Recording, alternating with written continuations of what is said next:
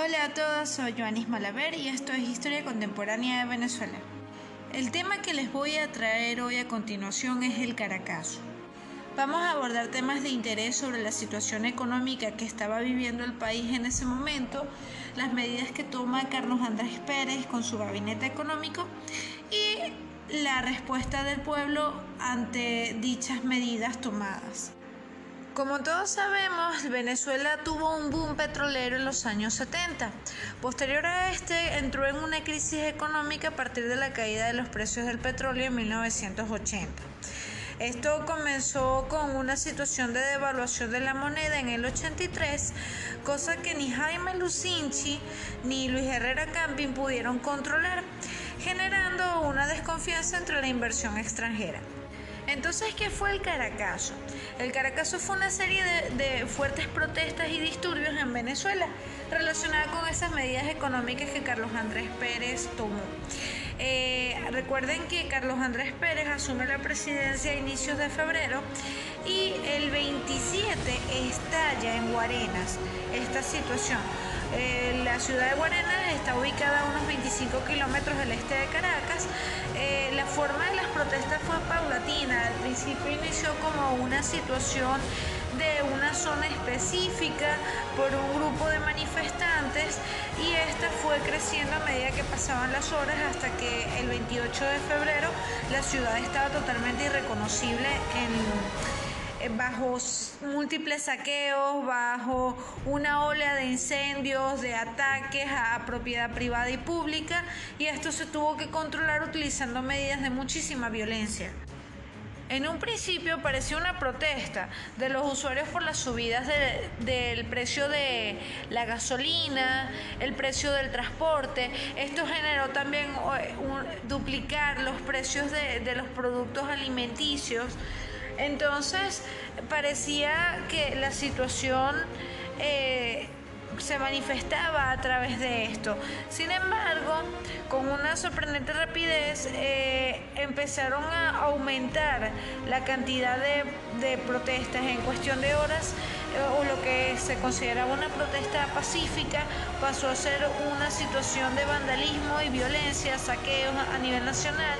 O sea, esta situación no solamente se vio en Caracas, sino en otras partes del país fueron noticia internacional la situación de Venezuela, eh, conocida por ser un país pacífico, petrolero, entonces eh, los ojos mundiales vieron con mucho asombro la situación de violencia que se estaba viviendo en Venezuela bajo esas medidas. Ok, ¿qué se buscaba con esto, no? Buscaban era un programa de ajustes macroeconómicos que el Fondo Monetario Internacional este, estuvo participando en él y lo que ocurrió fue que estas medidas fueron sumamente impopulares a la población. Carlos Andrés Pérez cuando anuncia estas medidas llama a la población venezolana a acatarlas de, de una forma pacífica. Eh, en comprendiendo, llama a la comprensión de la población de que estos ajustes van a servir para poder levantar la economía, eh, poder tratar de solventar la deuda que se tenía en ese momento.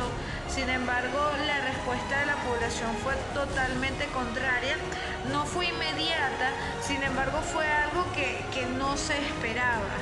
Durante toda esta situación de violencia es importante destacar que los medios de comunicación venezolanos estuvieron presentes siguiendo y documentando todo lo que se estaba pasando en el país. Podemos ver caras de ancianos, de jóvenes, de mujeres, de chicos eh, menores participando en estas oleadas de saqueos a almacenes. La Policía Metropolitana fue la primera en intervenir en esta situación. Se pueden ver en los videos que hay sobre esta situación que ellos no trataron de evitar los saqueos sino de evitar la violencia ya que eran muchas personas que estaban cometiendo tales crímenes. Entonces trataban de mantener el orden dentro de este enorme caos que estaba ocurriendo en el país. Luego se unió a ella las Fuerzas Armadas del Ejército y la Guardia Nacional Múltiples fueron las denuncias que hizo la población venezolana referente a la participación de la Guardia Nacional y de las Fuerzas Armadas del Ejército en contra de la población.